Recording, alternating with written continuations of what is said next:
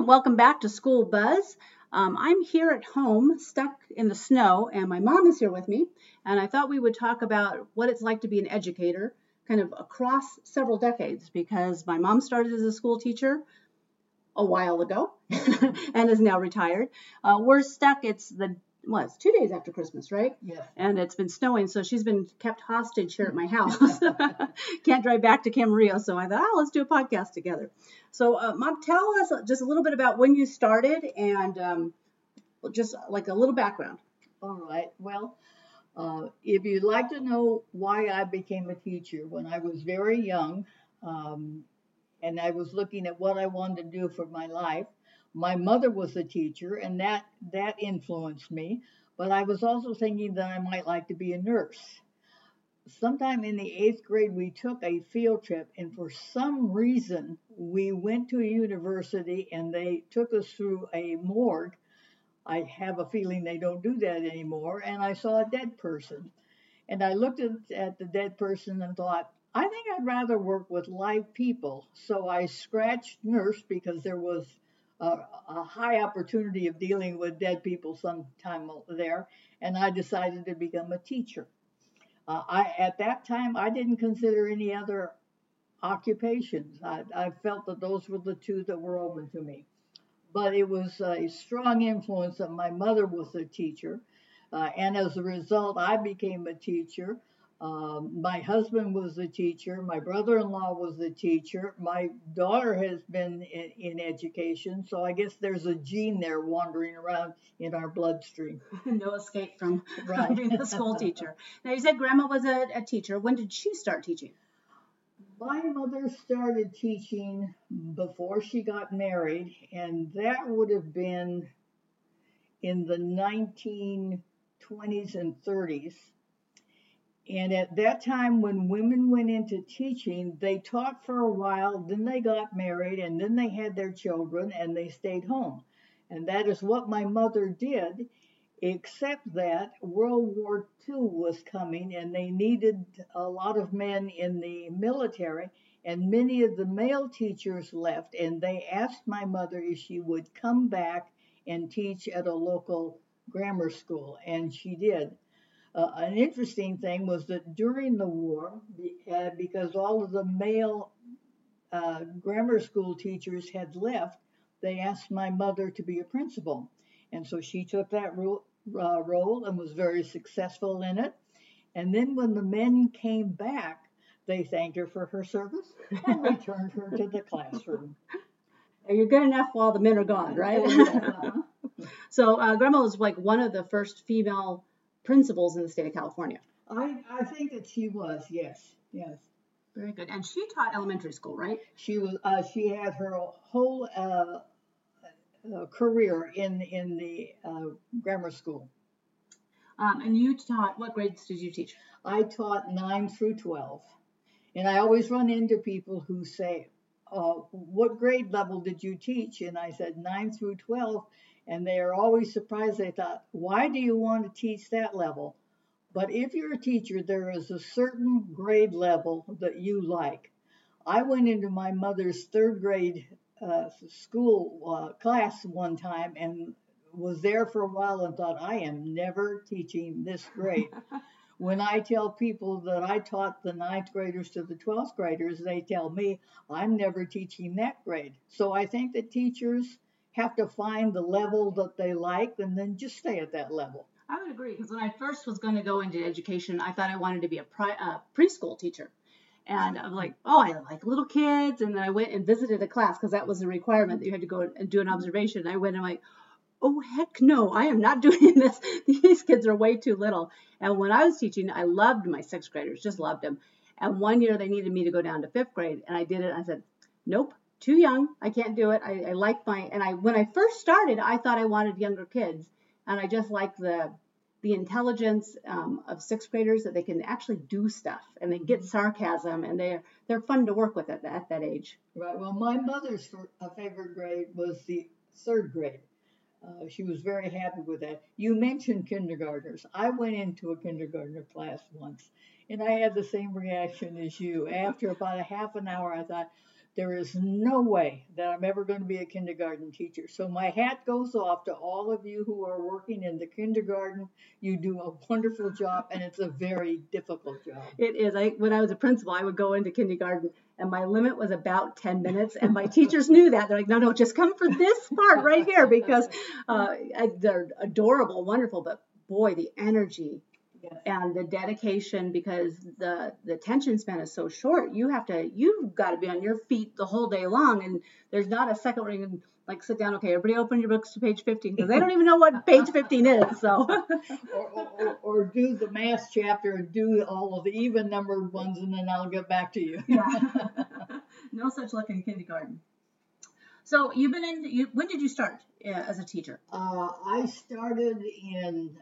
Uh, when I was twenty-two years old, so that would have been nineteen. You can tell I didn't teach math. Uh, nineteen fifty-eight.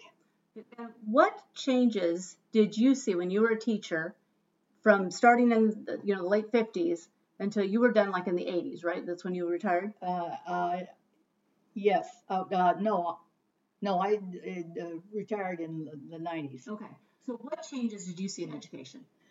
Well, before we started, I'd like to tell you a little bit about the changes for women. Yes. Because when I was working, uh, my husband was going to school and I was working, and we wanted to buy a house. And at that time, we couldn't uh, qualify at all, because they wouldn't give a beginning female teacher a loan.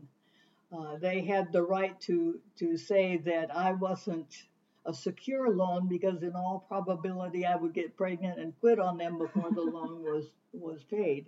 And that's the same time that when women got their credit cards, they got them in their husband's name, and they did not issue credit cards to women in the woman's name, even though she was paying the bill. Yeah, because you were the one working, right? right? And so there were a lot of changes. Uh, the changes in education, um, there really weren't very many women administrators at the high school level. They were particularly men, and most of the uh, principals of high schools were, were men. Uh, in fact, as I began, I can't remember that I even ran into a female administrator. And now, of course, there are a lot of them, mm-hmm. and doing very well. Uh, and that's nice to see that particular change. Well, when I first went in, teachers had a dress code.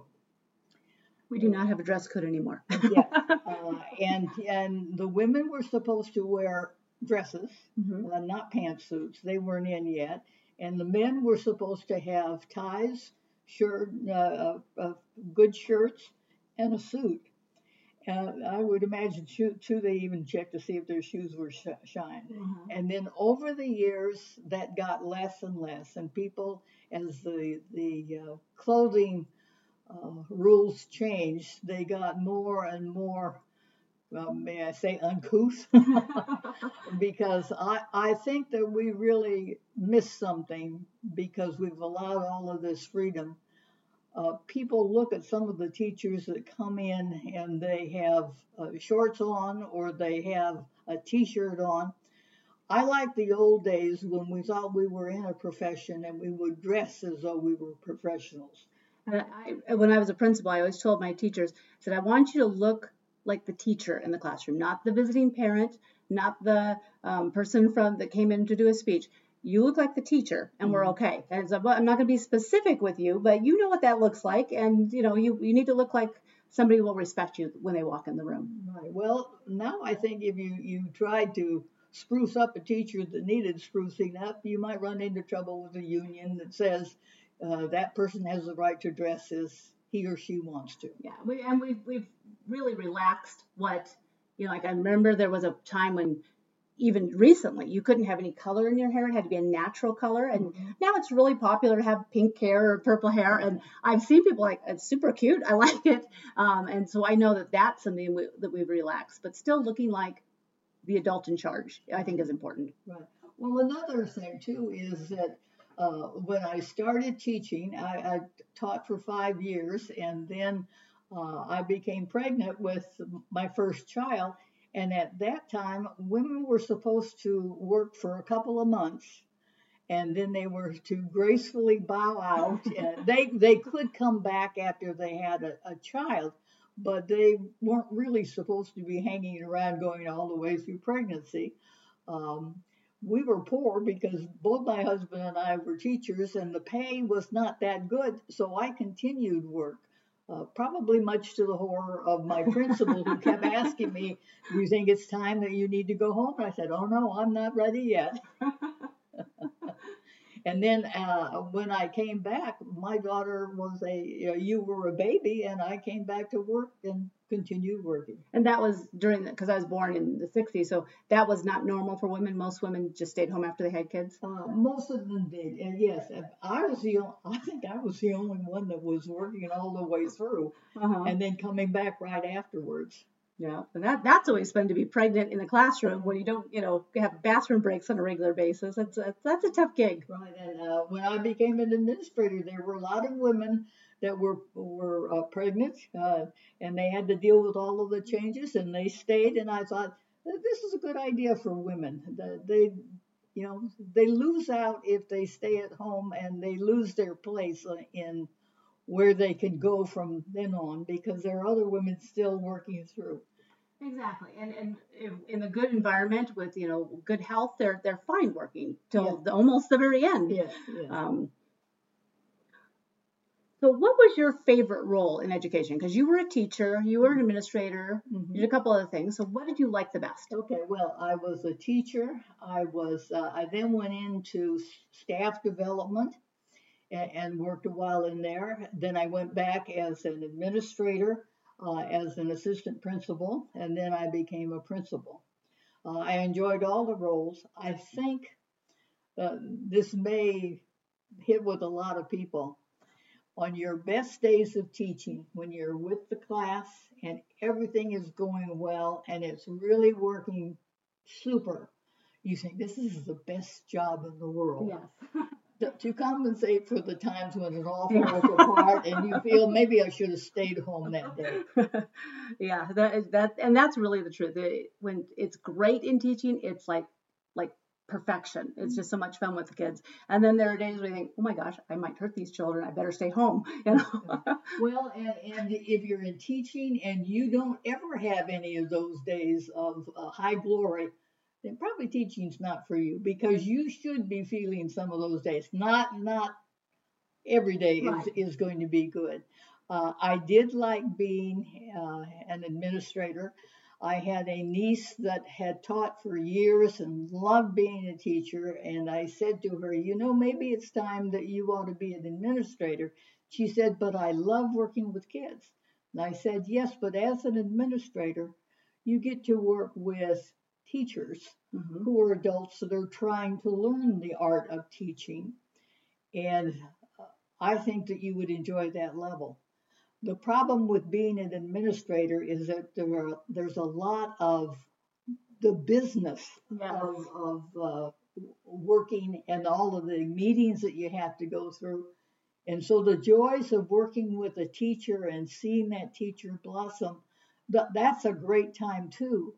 But you don't have as much opportunity as you would like to, to be able just to do that. Yeah, and that was when I became a principal, was something I, I had the I had a fabulous staff, seasoned. They knew what they were doing, willing to try new things. And that was the joy that I had, was going into classrooms and maybe giving a couple of pointers or seeing just a great lesson and like, oh, you, you hit that perfectly. Yeah. That's exactly. Now I need somebody else to come and observe you doing that yeah. because yeah. I need other people to be doing that. Yeah. Um, but yeah, I, I like that role too, of being a principal and mm-hmm. kind of your own little island as an uh, administrator. Yeah. That you, yeah. you have this group and you really have that camaraderie with the teachers and really kind of all moving towards what, you know, helping kids be successful and graduate. And that's well, this thing. Is kind of like your happy kingdom, like the Disneyland, yeah. just for you, and you can design it and hope that it all turns out super. Yeah, kind of like, you know, your classroom, you get to design your classroom. School, you get to design. When you get to the district office, you don't get to design very much. You're uh-huh. just, there's so many legal things and meetings, and yes. I, I enjoy my role a great deal. I'm super lucky to have the role that I have, because mm-hmm. it like fits me to a T. Um, but if I was doing something else at the district office, I'm not sure I would be as happy. Mm-hmm. Um, I know that one of the changes I've seen in education is um, the way we discipline children.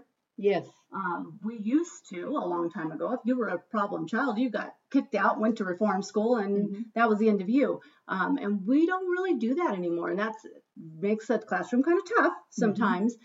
But understanding that kids are coming from trauma and helping them get through it instead of just labeling kids as bad mm-hmm. and kicking them out. Um, that used to happen. I mean, before nineteen seventy-two, if you were a child with special needs, you didn't go to the public school. You went to a private school. You went to a church school.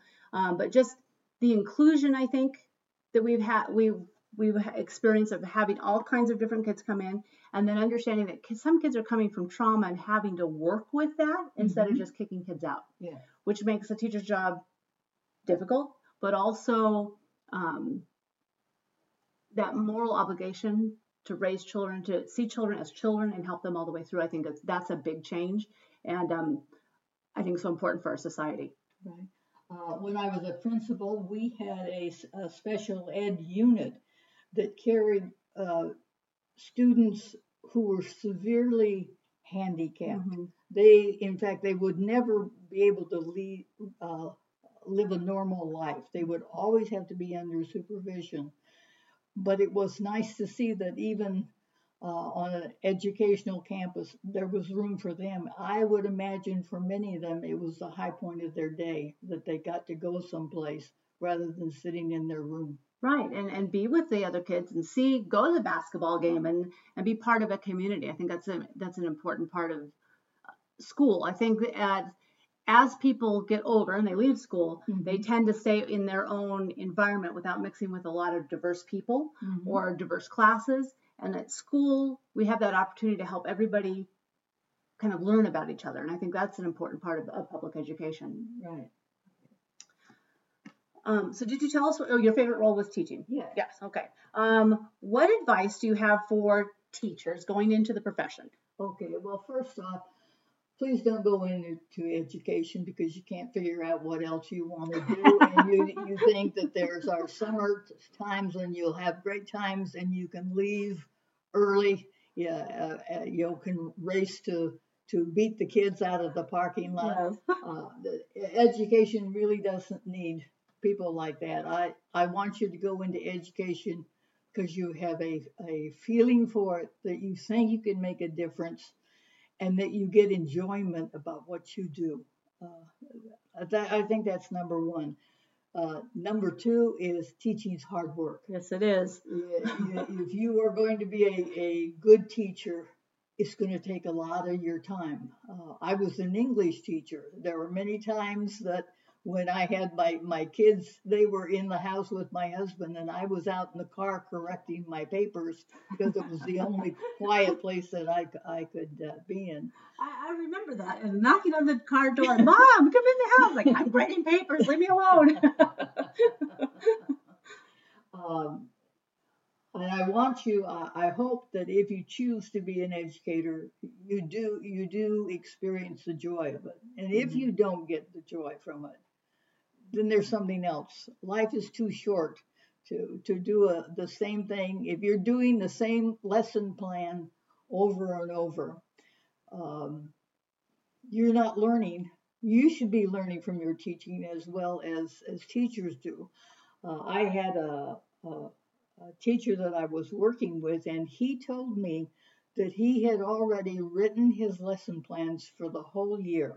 And if you asked him, for any year, what he was doing on day seventy-eight, he could tell you because he was going to get there. It would be nice if the kids could do that for you, but they, they don't. Uh, things exactly. come up, things happen in, in society. Maybe your, your uh, town is going through some bad problems. Um, and you have to be able to adjust in the situation. Right, you're teaching kids, you're not teaching content, and you have to make sure that you adjust it to them so yes. they learn. I was in the classroom when President Kennedy uh, was uh, uh, killed, and I can remember the days after that. I don't care what you wanted to teach. Yes. You had to address what was going on because they were really devastated. Exactly, exactly. And I remember being in a classroom and snow is falling down. And I don't care what you want to do, you're not teaching that day because the kids can't concentrate. And to gauge what you know your kids need, mm-hmm. I think is so important. So if you have to slow down and talk about what's going on in the world, that's that's learning too. That's right. And if it's right before Christmas and, and you have something really important to teach, you you might want to in, introduce it at a different yes. time because uh, the mood is not in, in learning, it's in enjoying the moment. I was listening to another podcast and they said that right before Christmas is a great time to introduce something and then remember you're going to have to teach it in January again because they're not going to remember anything. Um, but just maybe to try something new mm-hmm. with them because they're so excited. They Even I'm sure in high school they're excited and don't want to learn anything new. Right. Uh, and as you, you, you want me to, the advice for pr- principals, um, I, I would like to remind the principals that they're there to guide the people, the teachers, to become better teachers. Mm-hmm. You know, one of the hardest things to do is to deal with a teacher that you know is in the wrong profession. Yeah. Uh, every day is a misery for that, that person, and it's also a misery for all the students that have him or her. And that's one of your responsibilities. It's very tricky to work with, mm-hmm. um, but there are te- people that should not be teachers. Uh, there are people that should not be working with children. Right. And when you are the principal, you're the first line of defense in that. And it's your job. It's your job. To either help them improve or to realize that maybe there's something else for them. That's right. And it's not a pleasant time. Yeah. But it goes with the job. And I think that's really, I had a teacher that I had to counsel out of the profession. And it's not that you, you're not a bad person. This isn't the job that's going to make you happy yes. and be successful. So if this doesn't make you happy every day, then there are other things. So you can be an engineer, you can be a, a policeman, you can be a lot of things. Yes. But this is not the right job. I had a teacher who loved children, but didn't teach. Mm-hmm. I said, okay, so I want you to do something that's with children. But if you're not willing to teach every day, maybe a camp counselor, maybe, you know, a, a you know, something where you get to have fun with kids, run mm-hmm. a daycare. Mm-hmm. Um, but education where you have to get ready for tests and you have to, you know, meet deadlines. This is not the job for you. I had to deal with teachers who would say, well, I taught, but they didn't learn. Mm-hmm. And then you have to go over that it's a two-way process. If you gave out some information, but it was not received, that's still your responsibility to go back and see why it didn't work and how you can do it differently. Yeah. Because the object is that the students will learn. And it isn't a checklist. Yeah. Done that, whether you got on board or not, forget it, you're too late, and we're moving on to something else. Yeah. Yeah, and, and that's a tough thing because you think, oh, well, I've got to get through this curriculum. I've got to get to here, but um, you got to bring the kids with you. Right. Uh, when I was teaching, we had a lot of freedom about what we wanted to do in the classroom. Mm-hmm. Uh, I was just telling you that uh, uh, a fellow teacher and I got a whole unit at the junior level preparing some of these boys to go to the, the first dance of junior high and how they could order Uh, food off the menu, how they figured out a tip, how they put a, plant, put a, a corsage on the girl. And these were young people had no experience to going out to a restaurant or anything. Now, I was teaching English, but I figured that I got my English in and they were learning skills that they needed to know. Right, yeah. And, and probably were appreciative because that skill of pinning on a corsage is pretty difficult. Or tying a tie. Some of our boys don't know how to tie a tie. Right. That's, you know, right. something that, and they're interested in learning that. Yes. You know, sometimes they're not so interested in Romeo and Juliet, but. Yes. Um, yes. Um, I have a, a suggestion too for people at the upper end, uh, as the, the superintendent level. Um, okay, Michelle, listen up. uh, I've heard of uh, districts that hire people uh, from the outside that were never really in education, mm-hmm. but but decided to go into that level. And it always amazed me because I think that if you are out of the classroom and in a different level that affects education, you have to know what it's like to teach. Oh, yeah. Um, there are times when you get burned out. I know after the tenth year, it was kind of, am I doing the same thing over again? Romeo and Juliet again? and and uh, I I think if you haven't done that, then you can't understand when a, a teacher comes and if a teacher says, I need help. If you haven't gone through the teaching, how are you going to do that? Well, I think if you are in the um, district office, and I'm not talking about the business manager, because that's a special skill, but if you're in the, di the district office and you have not taught, how can you tell the principal to work with this teacher except for go fix her or go fix him, and you don't know how to fix it yourself? Right, and I think that's, that's I, I've heard of superintendents that come in and they're not, they've never been a teacher. They've been like in business. Yeah. And that makes absolutely no sense, because education, if you don't know how a classroom works and what teachers have to go through and how hard they work, then you don't really know anything about education. Now, you can be like managing, you know, this square goes in this, you know, peg, but that's not what education is about. It's about kids and it's about how they learn. And if you haven't experienced that, then you don't know what's going on. And I think one of the best advice I got from a former superintendent was, Um, I wanted to go to the district office. And he said, no, you have to be a principal first. You yes. have to be a site yes. administrator, because if you haven't been, no one respects you because you don't know what it's like to run a school. And it was the best advice I ever got, because mm-hmm. if you have never sat in the shoes of a vice principal or a principal mm-hmm. and, you know, had that parent yelling at you and, and having to deal with crazy stuff going on, buses late from a, a field trip, just insane stuff. You don't know what it's like and the pressures that a principal's under right. and knowing how hard they work and how you can support them when you come. Because really, I believe the district office needs to be supporting all the way down to that classroom. It's not about the district office support supporting itself. It's yeah. about the kids in the classroom. How can you help that teacher? How can you help that principal? How can you make sure everything, they've got all, all the tools that they need. Right. And I've also worked with administrators who have only taught for two or three years. Mm-hmm. And they are ambitious, and they get the credentials, and they're work, working their way up. To learn to be a teacher, you don't learn it in two or three years. You have to be in there for quite a long time. And in fact, I think you never, ever really complete your training as a teacher. Every year you are going to learn new right. things. And if you are... have only wor worked as a teacher for two or three years, I don't think you've experienced enough to go to then be a vice principal or principal and uh, help somebody, uh, especially if you're working with a teacher who is an older teacher and is facing a little bit of burnout.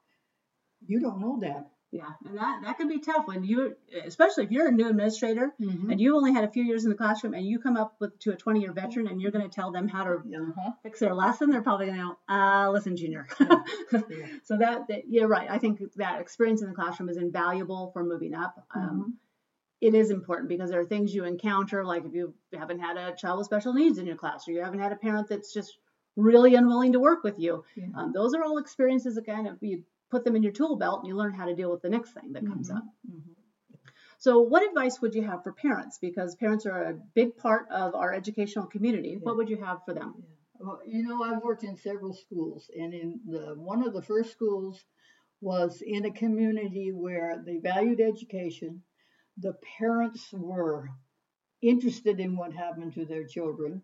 They wanted to know how Uh, how they could participate to make sure that this was a better experience for their their children.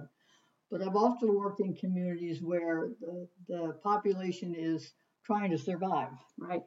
And kind of wants the school to take over a lot of the function of raising uh, this child mm-hmm. because the survival is taking up all of their energy. Right.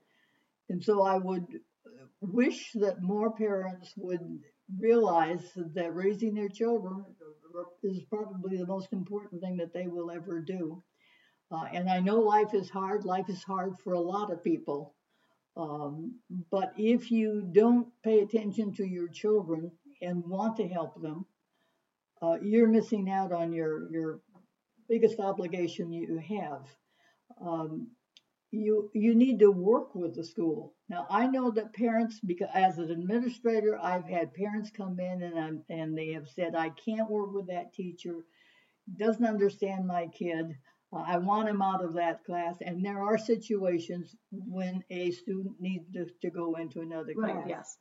But I want the parents to come in with the feeling of this, this school, these teachers, these administrators are here to help me. And I'm going to, to go in with the attitude of, I'm here to be a part of the team and we can right. all work together.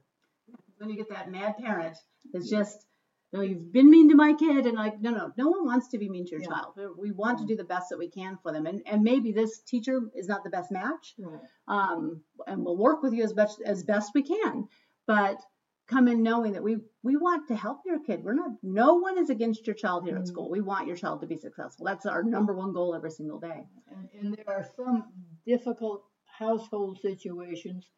Uh, you know, drugs have played a, a, a major detrimental Right. Uh, effect on education, and it may be that this child is not even living with any of the parents, mm-hmm. uh, maybe living with a distant relative or just somebody who can take care of this kid for a while, and and whoever is operating in the the function as a parent needs to come in with that same attitude of, we've got to work together, we have a problem and we need to solve it, and we're all going to do our part. And let us know when you're in trouble, because uh, schools have a lot of resources. And if you, I know it's embarrassing for parents to say, you know, hey, we don't, we need some help right now. Mm-hmm. Um, I know lots of people, because of pride, they don't want to do that. They don't want to yes. look like they need help.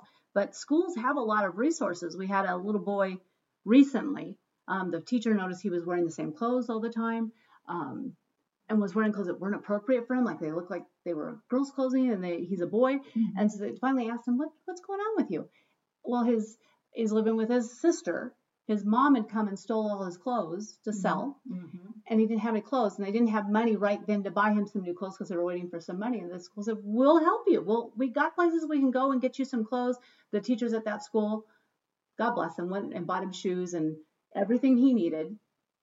And the, the sister was just so grateful. But we have some, we have resources to help. And if you will just let us know what your situation is, we'll do stuff for you. Right. We, we want to help your kids. Right. At the high school level, you know, when the proms come up, uh, there are always places where you can go and get a prom dress. It's been used before, but it's in good condition. Or, or uh, you can get some help to for the, the males to get them dressed up. Maybe somebody has a does have a tie.